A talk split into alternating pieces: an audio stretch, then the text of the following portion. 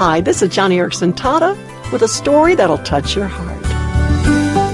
And you know, we take wheelchairs and Bibles to disabled people in uh, less developed nations, poor countries, and believe me, we meet some of the neediest people in the world. It happens when you've got a disability in a place like Thailand or Romania or Ghana, West Africa.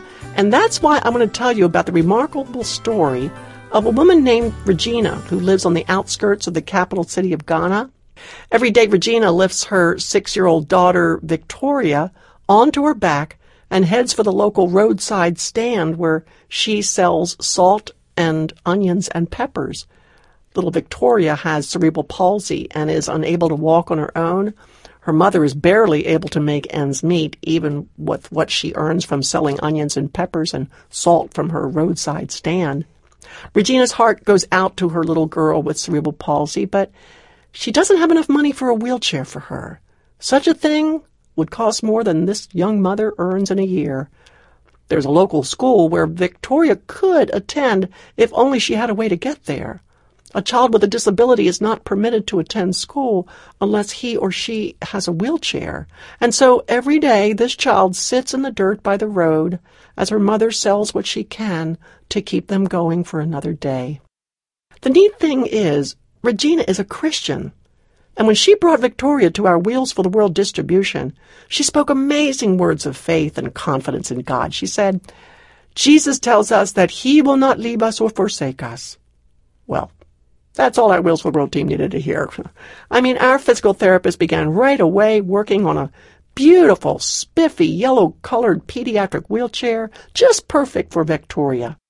We wanted to do all we could to help relieve the burden on this little family and oh, you have just got to go to my radio page when we're done here at joniandfriends.org to see the happy smiles on the faces of Victoria and her mother.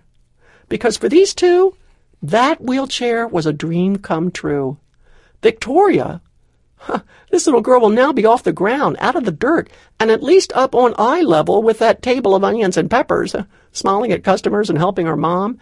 It's a very simple and some would think small thing having your own wheelchair, but to Victoria, it means the world. As Regina left our distribution center, she said, Today you have taken away our shame. Today this wheelchair you have given us is a manifestation of God's love and His word coming true. You have lifted us from shame and placed God's love on our lives. You know, a little wheelchair is a small thing, but it speaks volumes. It shows this mother and disabled daughter that Jesus has remembered them. He hasn't forgotten them in the midst of their poverty and need. Galatians chapter 2 verse 10 says that, quote, we should remember the poor, the very thing we had been eager to do. Yep, that's us, eager to remember the poor. Remember kids with disabilities like Victoria and her mother.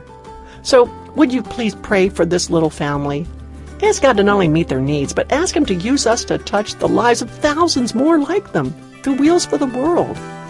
And friends, on another note, thank you for joining me in praising God.